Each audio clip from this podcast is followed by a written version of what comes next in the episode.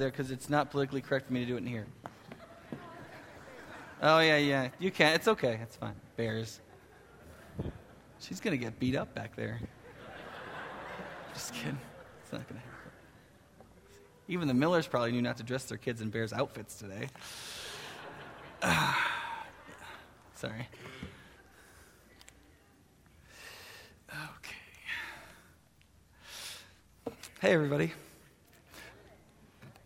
Um, I've been sick for the better part of two weeks, and so this is the new record for the least prepared I've ever been for a sermon. I know I didn't say that last week because last week was the last record because um, I thought that was going to go okay, but just bear with me for because I think I got the passage, but it's just not going to be slick. Okay. All right. Let me just tell you something. Man, I love shawarma. Do you know what that is? It's like it's lamb that goes around in like the spigot. It's like in gyros and like we used to have this restaurant in when we lived in Chicago called the Pita Inn. I know you're not supposed to say Chicago lovingly today, but when we lived there, um, they had the Pita Inn and the Pita Palace, and you could go there and for like twelve dollars, you could get falafel and you could get this big plate of shawarma.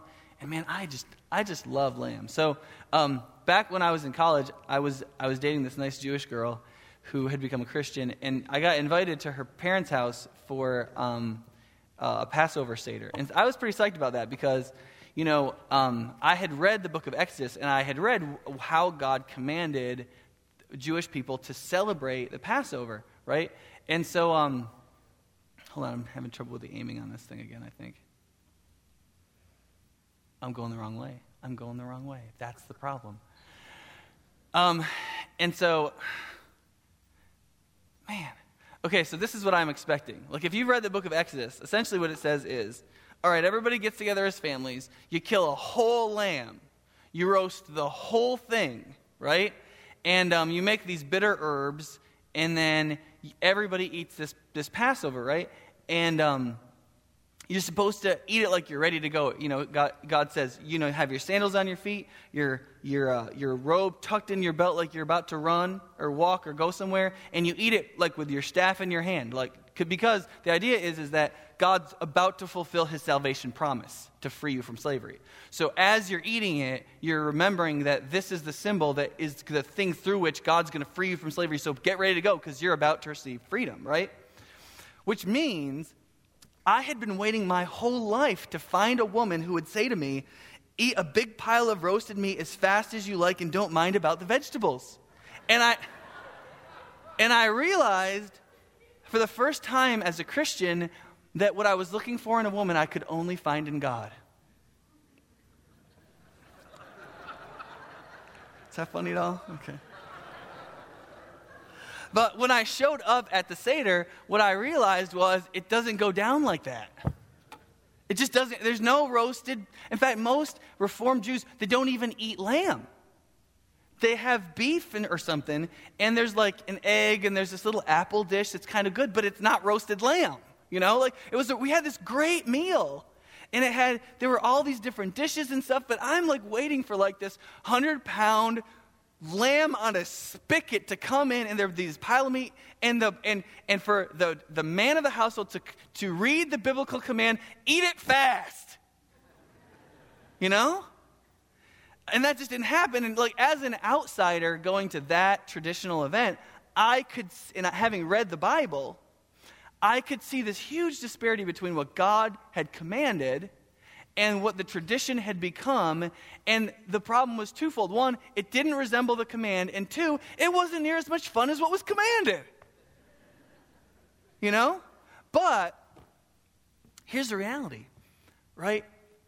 If somebody, if like an alien came from another planet and came to my house for Christmas, and he read Luke chapters 1 and 2 and anticipated what we would be doing as a family for Christmas, you know, would he ever think that we'd have some tree lit up with all these lights with little things dangling off of it? With all these presents we'd bought? Uh, he'd be like, Why are you giving each other presents? What? Why do you have a tree? Why is it a tree with lights in the middle? Why, and, or, or he might say, you know, he might say, um, why do you dangle socks stuffed with things that are flammable dangerously close to the fireplace? right? We had one catch on fire this year. Stinking flume. Um, And, uh, you know, like that's how, and that's true. And that would be, I mean, think about churches. Like, how much is actually commanded in the Bible for us to do at church that's exactly like what we actually do? I mean, that's why there's so many different churches, right? I mean, you get all these different things, and, and, and those traditions become normal and they evolve slowly enough that you don't really realize things are changing or how emotionally invested you're getting in them, right? And before you know it, you it's so easy to go, well, we can't change that, or you can't mess with that, or this, God said that. And we have no idea that cleanliness is next to godliness isn't in the Bible. You know, it's like First Nick chapter 4, verse 3 or something. I mean, I would have never written that one in the Bible, but, you know. And um, so, when we read Mark 7, you know, it's Jesus fighting with the Jewish leaders. We don't think of ourselves as Pharisees, right? And so it essentially is Jesus telling people not to be religious hypocrites. And the great moral of the story is that little verse that says, and by doing this, Jesus declared all foods clean, which means we can have shrimp cocktail when we watch the football game. And everybody's happy, right? But that's not what the chapter is really about at all. The chapter is right before the revelation of Jesus' true identity. And what, we, what we're finding out is that Jesus shows up at this event of disciples not putting a little water on their hands up to their second knuckle, and that becoming this huge deal where Jesus turns to the respectable people from the capital and says, You people are a bunch of hypocrites.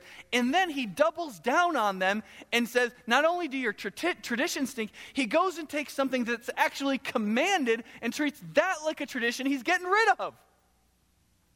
I mean, do you see what he does? He actually says, he goes, not only are all your traditions wrong, but all the cleanliness laws of the whole whole Old Testament are essentially just traditions themselves that you've completely missed the point of, and we're not going to do those anymore. so the laws, all their traditions were built on go. I mean, that's like, that's, that's so weird. I mean, can you imagine being one of those Pharisees? You'd be like, what? What are you talking about, right? And it all, it's all over in their, their question was, shouldn't your, shouldn't your disciples be washing their hands? But you see, to Jesus, this is a totally, this is a much bigger issue because the work of Christ and the tendency of religious tradition are opposite spiritual programs. They're totally opposite spiritual programs. And this is where Jesus steps in it and makes really clear how completely opposite is the program of virtually every religious ideology and the gospel. They're totally different. One of the things that we have to remember as Christians is that if you don't know anything about the religions of the world, they do superficially sort of look the same in certain ways. The minute you actually learn about any of them, you find out that those similarities are only superficial, that they're radically different, and that the gospel is another level of radically different because it's what it's doing is, is not to teach people how to be religious, it, it is designed to create new people.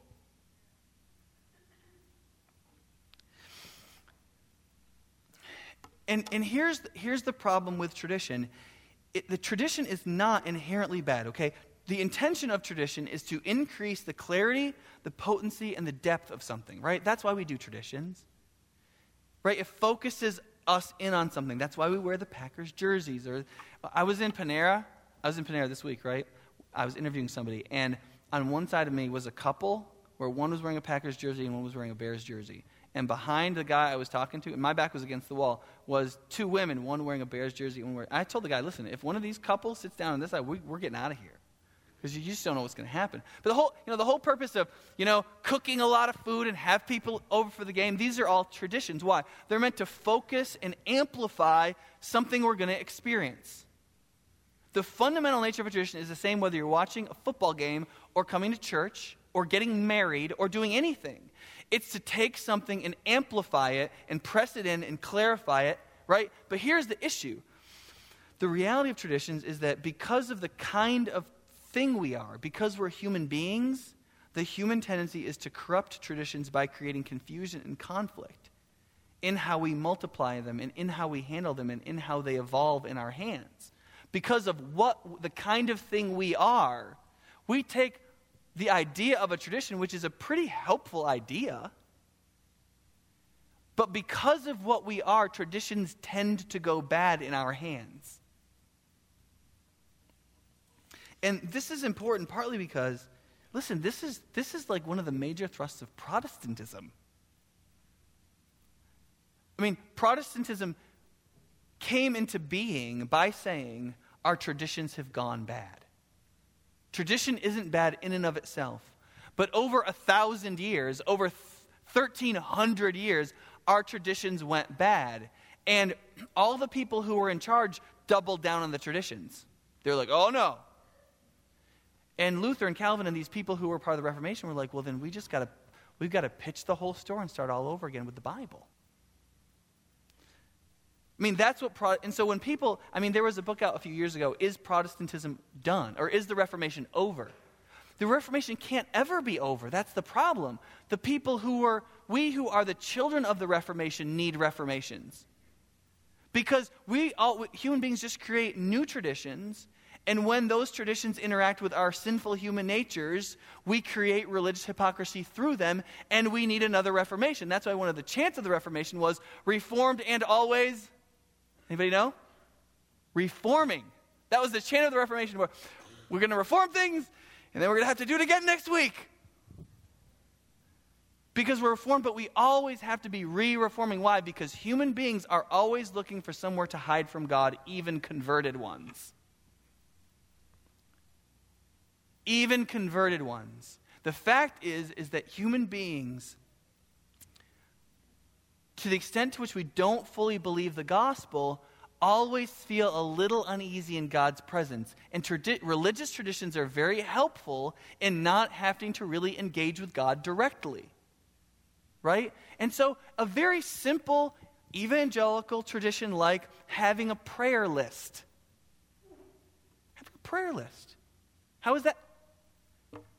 It's just a very small step to organizing what you're wanting to pray about, to having a recitation associated with each name without really engaging with God because you're doing something else. You're reading a list and reciting prayers related to those names. It's no different than the rosary after a while. Because, and it's not because traditions are bad. It's not because traditions are bad. It's because we're bad. We can corrupt anything. I mean, think about it. Just about everything in the world. First Thessalonians says God created everything in the world for your enjoyment, right? But there's sin everywhere. Why? Because we've corrupted all of these things. We've corrupted food and sex and love and money and traditions and everything. We have a way of overdoing it or underdoing it or twisting it or using it selfishly or not using it at all or we're the problem, right? So there's four things I want to go through quickly in relationship to the religious hypocrisy that, that grows out of tradition. Um, one is religious hypocrisy is a universal human tendency that's destructive to faith. It's a universal human tendency that's destructive to faith. So if we're going to have traditions, we have to know it, we have to be aware of it, and we have to be constantly reforming them because our natural tendency is toward hypocrisy. Um, second, religious hypocrisy conceals itself in our traditions and practices. The best, way, the best hiding place for religious hypocrisy among religious people is in our traditions. Good as they are, that's the best hiding place for our religious hypocrisy. Third, religious hypocrisy demonstrates our internal depravity. You want to know how bad we are? Just look at how we use our traditions and how they become fertile fields that grow this great crop of religious hypocrisy. And fourth, Jesus came to free us from legalism and hypocrisy. We're going to try to actually get to that fourth one, so let's roll. First, um, religious hypocrisy is a universal human tendency um, in a number of ways. One is you can count on it. Listen, you can count on religious. There's a reason why Mark included this obscure um, quarrel that Jesus had with a bunch of Pharisees, right? Why, why did the Holy Spirit inspire Mark to include in you know, Christian scripture for all of us today a quarrel Jesus had with Pharisees over washing hands? Right? Well, it's because he, there's something universal in this passage. That's why. It says in verses 7 and 9, he, he replied, This is Jesus, Isaiah was right when he prophesied about you hypocrites. As is written, These people honor me with their lips, but their hearts are far from me. They worship me in vain. Their teachings are but rules taught by men. Now think about this. Was Isaiah talking about these Pharisees when he said that in 700 BC? This is not a trick question. Was Isaiah talking about these Pharisees? Of course not, right? Of course not. In Isaiah, even in Isaiah, he gives this message a number of times, and he's talking about different people even in Israel. In, Isaiah chapter 1 starts out with God saying, Oh, I hate your worship services. Oh, they're awful. They're awful. But they're doing all they're doing all the stuff. They're bringing sacrifices, they're singing songs, they're raising their hands in prayer, they're praying. They're doing all the stuff. And God's like, "Oh gosh, they drive me crazy. In fact, they infuriate me. They make me mad. Like, you think that you're pleasing me, and it has, it's having the opposite effect.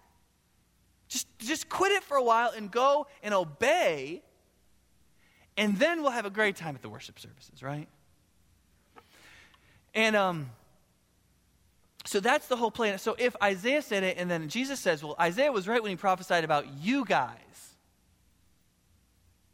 Now, does that mean Jesus believes literally Isaiah was prophesying about the specific Pharisees, or was he basically saying, man, there is always you guys? There's always you guys. There's always you guys that think if I just help God by amplifying his commandments and ma- getting, making them more specific. So taking God's general commands and, and, and just specifying, right? Because people are silly and they need help, and so we'll just make a lot of rules and that will help people. And Jesus is like, oh, guys, come There's always guys like you who think that you're doing me a favor, but you're becoming a hypocrite and you're creating a weight to put on people that they can't bear, which he says in Matthew 23 about the same kind of dynamic. The other, the other part is that it's, pre, it's, it's really predictable and it's repetitive. For example, in two places in Mark 7, Mark is specific to say, and they did this a lot. Right? So in verse 4 in Mark 7, it says, And they observe many other traditions, like, and I, I love the NIV translation, like how they wash their kettles. I mean, really? How you wash your kettles? God is going to put a command. I mean, really? And part of the issue that Jesus is having here is none of this has any relationship to the cleanliness laws of the Old Testament. There are no commands in the Old Testament about this kind of washing at all. There's none. This is completely made up. Because what happened is the priests, the priest class, in order to go in to do actions before God in the temple, were called to wash in a certain way. Right? But what's the, what's a good religious logic in that? Well, if the priest should wash, shouldn't we all wash? Right? And if we all wash, shouldn't we all wash everything? And if you don't want to be selfish, if you want to have real religious devotions, then why wouldn't you wash everything? Right down to pots and kettles and dip containers. Right? And what Jesus is saying is, and then in, in verse 13, Mark also writes, and, and, and puts this in the mouth of Jesus, and you do many things like that. So when he gets to the Korban passage, right, he's like, so you create this law that has nothing to do with what I actually said, and that ends up getting used to fight against another thing I actually did say. That's, and then, and then what does he say? He doesn't say, that's just one example, um, and you know, there's a couple places you need to clean. No, he's like, you do tons of stuff like that. You've got tons of rules that you have sort of created through some kind of logic from something I said which wasn't my intention. And the result of that command is that it, it tells people not to do something I actually told them to do, which in this case is help your parents. Uh, because in Jesus' mind, a, a real religious logic is if you're going to honor your father and mother, not letting them starve would be a good start. Like, he doesn't think that's rocket science. That's not religious hypocrisy to go, okay, honor my father and mother. Should I let her starve to death if she's a widow? Mm, probably not, right? I mean, that, Jesus is like, if you, if you see, and, and see, here's what Jesus is ultimately saying. If you take honor your father and mother and combine it with just one thing faith, faith, you're going to know you shouldn't let your mother starve, right?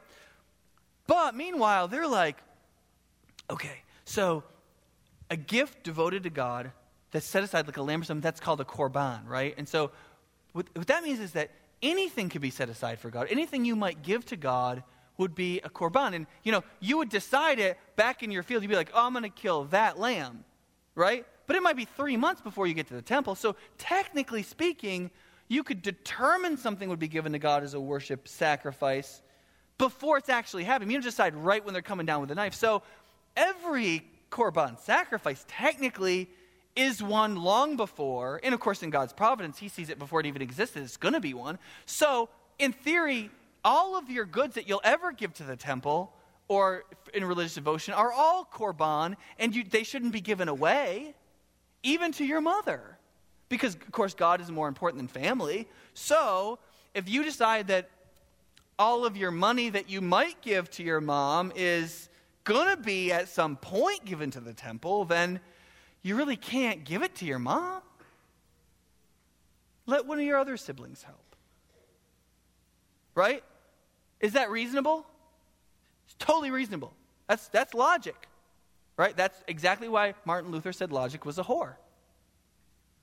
Because good logic combined with a wicked heart, working towards self serving purposes, will always produce a bad conclusion with fantastic logic. Because logic can do all kinds of things. I mean, it's like a Cirque du Soleil member, right? That's, and that's exactly why, if that logic is what we're using to create the traditions, we got a problem.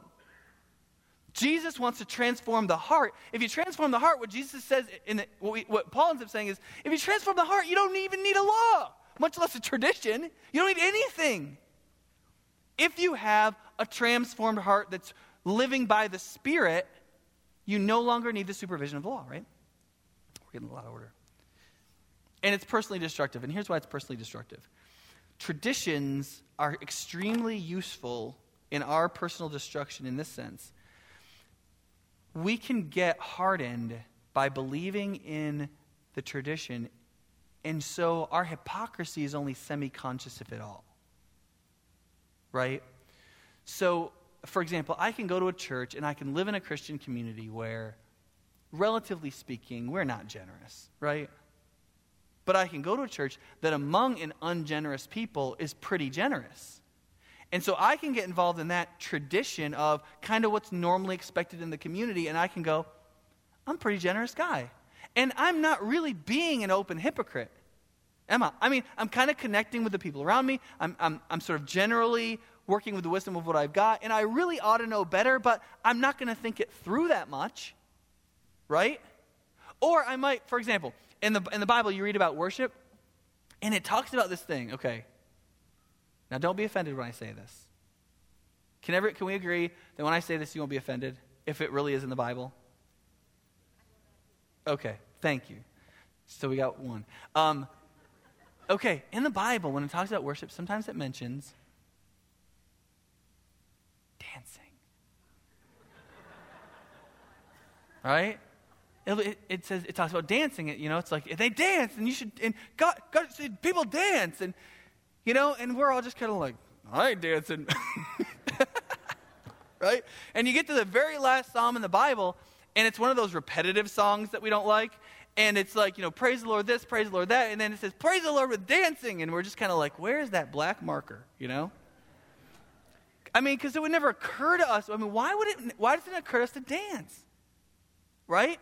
Or why wouldn't it occur to us to, like, I don't know, sing loud or to move our body at all? What? Right? And we're like, well, we're, you know, Norwegians or something. You know, we don't do that. You know, and I'm just confused because I have like a British German side and an Italian side. And I just don't even know what to do. You know, I've got one Italian arm and one British arm. You know, so I was joking with Andy because he, he's like, I got these skin spots. I was like, well, you know, Vikings were never supposed to live this far south. the sun will just kill you. you see, the, the, it, I can't even remember what the point is. What's the, where am I? Right, dancing, right? But it would never occur to us. Like, you know, Matt gets up there, he starts playing, you know, and Shirley's just like, woo, Jesus! And we'd be like, Somebody call something. you know? But it's, it's right there in the Bible, plainly in a number of places. In fact, there's a place where, remember, David dances? Now, he does dance in his underwear, but he's dancing, and one of his wives goes. Oh. And it's, you know what it says? That God's judgment comes on her, and she never has any sons, never has any children to be David's heirs because she despised his dancing at a moment when he should have been happy. Right? And if we come and worship God and God is great, then what should we all be at that moment? Really happy. But what never occurs to us? To express it. Particularly in dancing or by singing loud or moving our mouth more than a quarter of an inch when we sing or anything like that, right? And I'm listen, I'm not saying we're any worse than the people who do that. Right? Because you could go to another church and they're like all repetitive and expressive, and you can be like, did it ever occur to these people to think linearly about things and to work through concepts from the beginning to the end so you can really digest and understand a theological topic? Which is totally valid. That's a totally valid critique, right? And they would go, ah, we're not going to become stodgy and religious like you, right? And they're totally religious. It's totally a tradition. And it never occurs to us that God may have given people's intellect and emotions both intentionally. Not so that one culture could invest in intellect and the other culture could invest in expressive emotion and then they could dislike each other intensely. You know what I mean? And what would happen if those people were in the same church? Ooh, you know? It's crazy. But you know, you, you know, I switch a worship leader up here and we get all these emails like, oh, I don't like that guy. I don't like that girl. Well, listen, you're not to like everybody. You know? If you want to know how good you've got it, I'll just lead worship next Sunday. and you'll love everybody after that. You know? I mean, here's the thing listen, because if we get our little, our little art tradition, our little music tradition. I wasn't going to preach on this, but I'm sort of doing it now. Um, we get our little art tradition going. I've been ill. I probably, I'm st- probably still feverish. So just, you know, give me a little grace here. Um, you know, if we get our little music tradition and it's kind of what, this is what we do. Oh, this is what we do. Mm-hmm, look at that. Um, here's the problem. The more, the more narrow we get to please the audience that likes it, the more narrow of a congregation we get in terms of tastes, right? And so we become a less and less and less diverse church. So here's the thing if you are going to a church where you like every song, there's a problem. There's a problem. You shouldn't like every song. Because if you like every song, you're going to end up going to a church with people just like you, which is a problem because there are problems with you that the other people just like you don't see. And if you go to a church with a pastor that likes that kind of music, with all people just like him, then guess who's going to preach poorly to you? That guy. You know, the whole idea of, oh, let's get a 30 something, 20 something church with all 30 and 20 somethings and play rock and music with a 30, 20 something pastor. No, that church needs to go out and get themselves an 80 year old, is what they need to do, who talks condescendingly at them like a parent. That would be the best thing for them spiritually. right? Because he can actually see it. He can be like, you guys don't think you're trendy. You're so trendy or you don't think you're conformist. Like, y'all have the same tattoo. Come on. You know? And it's just, and then like a church that's like all, you know, gray heads, you know, they need like the younger guy to be like, are you guys already dead? Are you, I mean, I, I don't really get it. Why are we here? What are we doing? Do you go home between services? I don't even know. Like you, ma'am, you didn't move an inch in a week. You know, it's like, it's good for us, right? But if we get, see, what, but this is a problem. You get personally invested in your traditions, you can't hear any of that stuff. It's just, it's all meddling, it's unkind, and oh, that pastor's trying to hurt my feelings. That's my job. right? So, I mean, so if we want to be a church in the image of Christ's bride, what do we have to be? Upsetting to you. That's what we have to be. By definition, you have to come to worship and you have to not like at least a third of the songs. If you like, if you like all the songs, we got a problem. Now, listen, that's not the same thing as having like a decibel rate of like 527, okay? Those, I mean, there are like capacities of, I mean, okay, so not all complaints are just, and I'm not saying don't complain. Complain all you want, okay? Um, just not at the sensitive people. Um, and make sure it's constructive, and not whiny. Okay, so um, we're running out of time here. So, um, yeah, so here's the thing. Since we're not going to get the rest of this sermon, um, let me just, I mean, I need to announce something. So I wasn't going to do this, but I'm going to now because we're not getting anywhere, and I've talked about worship for 10 minutes now. Um, one of the, here's, here's one of the things that happens. When a church declines, you get weird staffing, okay? That's what happens because some people stay, some people leave. Instead, and like when you grow, you go, you're all strategic. Oh, let's do this now. Oh, let's do this now. But when you shrink, it's totally different, right? So we, when I, when I got here, right, we're a church of 330 people or something like that, and we've got a full-time music director and a part-time youth pastor, right? That's totally wrong. It's totally wrong. But that's just what happened. John stayed, right? In the worst time possible, right? John and Kathleen stayed. That's great. I mean, that got us through. Like, I don't care what you think about either of them. They were here. When all the rats were swimming away, I mean, not that rat, not, I'm not saying people left for rats.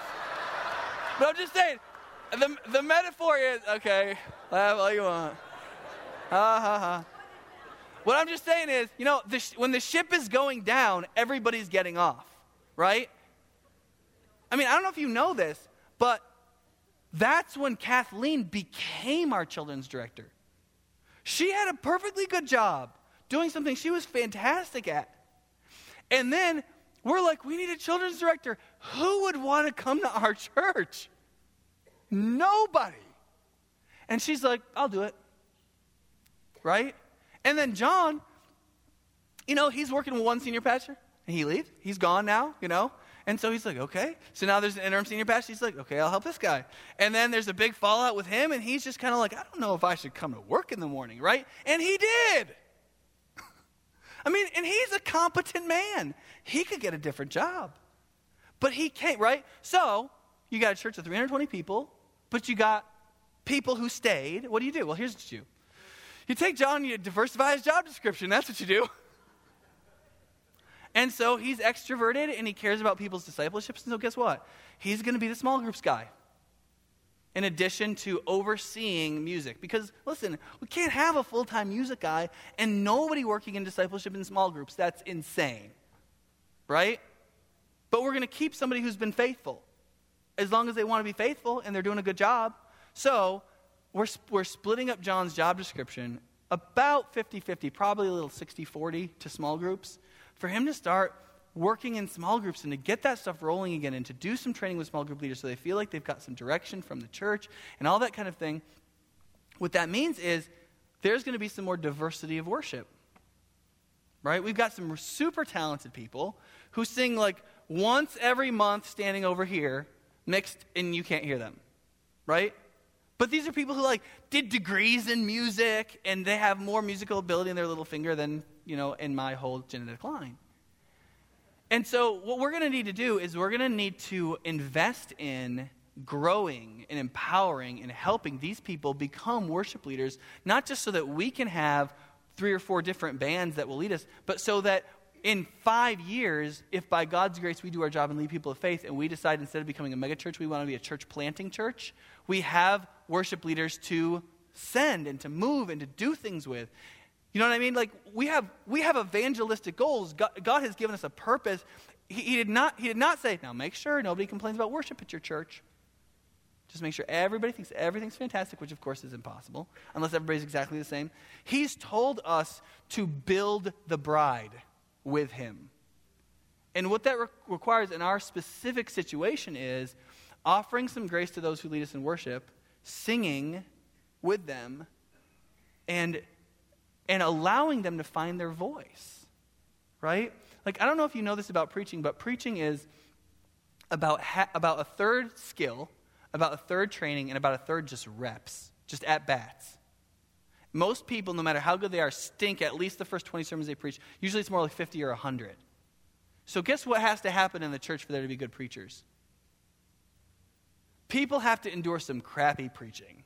That's what needs to happen. And listen, you're, some, some really nice people in Florida and in Lake Forest, Illinois, endured a whole pile of crappy preaching so that you could get 33 year old Nick, who's not that bad. I'm serious. Like you should you you should call in heaven and get some of the early messages. It wasn't pretty.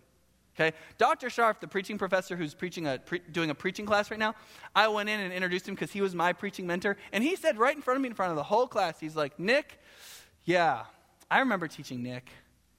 He's a great example of somebody who was just god awful when he started. I mean, I mean, terrible. He was, in fact, I, I often think of Nick as one of my poster children for improvement because gosh, he was just terrible when he started. I mean, was, I mean, he was, of course, kinder than that. But that's just, that's reality. Listen, we're going to have to allow people to preach to us and have the attitude of a pupil instead of a critic and say, what can I learn from that guy? While he learns. Because he's delivering God's word to us. What can I learn from, you know, like Matt grew up, great example. How many times has he led worship? Like four times here? Five times? Like, Think about it. It took me 150 sermons probably before I even found my voice as a preacher. I mean, like 150 times, right? You know, we bring somebody like Sarah Jordan up here, or Mario, or anybody, right? We got to give them time to find their voice, particularly when they're that good finding it.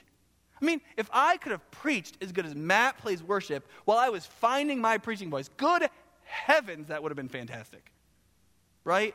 And so we have to be the kind of church that is not so into our idiosyncrasies or our little tastes or whatever that we, that we learn the Bible well enough and we recognize our proneness to religious hypocrisy and we're interested in the growth of the kingdom at large. Like that, that is number one, glorifying Jesus and the growth of the bride among people who don't know him and the deepening of his work in the people who do. If, if those are the center of a converted life, we will endure a lot of things because we know those things we endure are the future. They're the, they're the, they're the future, right? And, and think about what Jesus did. I mean, Jesus' whole point was to say, all these traditions you created totally missed the point, right? What is the point of the cleanliness laws of the Old Testament? The point of the cleanliness laws of the Old Testament was that everybody was the same before God and that everybody had to receive God's cleansing in order to come to Him, right? What did the re- religious traditions create? They created a distinction between people who did the right washings and the people who didn't. It's totally the opposite. They created a system of self justification and self righteousness with the very commands God gave to tell them they could never be self justified and should never be self righteous, but needed God to save them. So that Jesus could come along later and say, All this time, you were only ever supposed to be under the law's supervision until grace could be known. And so God could say, all the way back with Jeremiah, remember what he said? A time is coming when we won't have to worry about a law written on something because I'm going to write the law on their hearts. Because they'll be converted people and they're going to live by the Spirit. And the law will just be food for thought to help them realize how they can love God and love their neighbor and make disciples of all nations.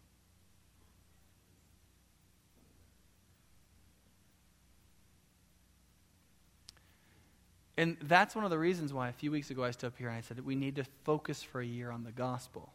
Only Jesus and only the gospel can save us from falling into the religious hypocrisy that human nature will always create from our traditions, and human beings will always have traditions. And so, only through faith and by ref- being reformed, but knowing we have to be always reforming, can we even hope to escape from wearing the label of these Pharisees even better than they did? And to be the sort of people who don't just eat shrimp at a Packers and Bears game in gladness that those laws no longer apply, but who realize that it is through Christ and Him alone that we have been made clean.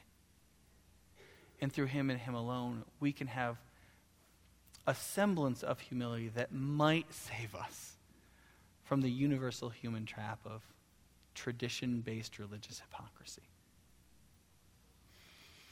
Father, we lift up um, ourselves to you right now, and we pray, Father, that you would show us to what depth and in what ways we are already waist deep in religious hypocrisy. Father, forgive us for all the things that we don't see, that we could see but don't want to see, and even for the places where we are willfully religiously hypocritical. Father, help us to repent of those things, to turn from them, and to come to you in faith and through your spirit to be motivated to follow you as you have, have called us to and want us to and are loving us to.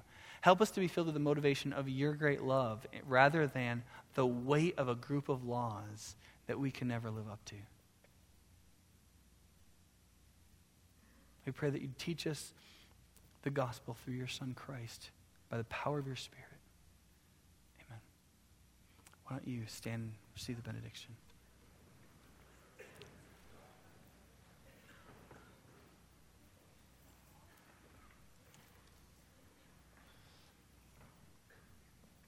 As we do our parting tradition at the end of a sermon on hypocrisy traditions. So receive this vitally. And now may the Lord bless you and keep you. May the Lord make his face to shine upon you. May the Lord be gracious to you and give you peace. In the name of the Father, the Son, and the Holy Spirit. Amen. Thank you for coming and go in peace.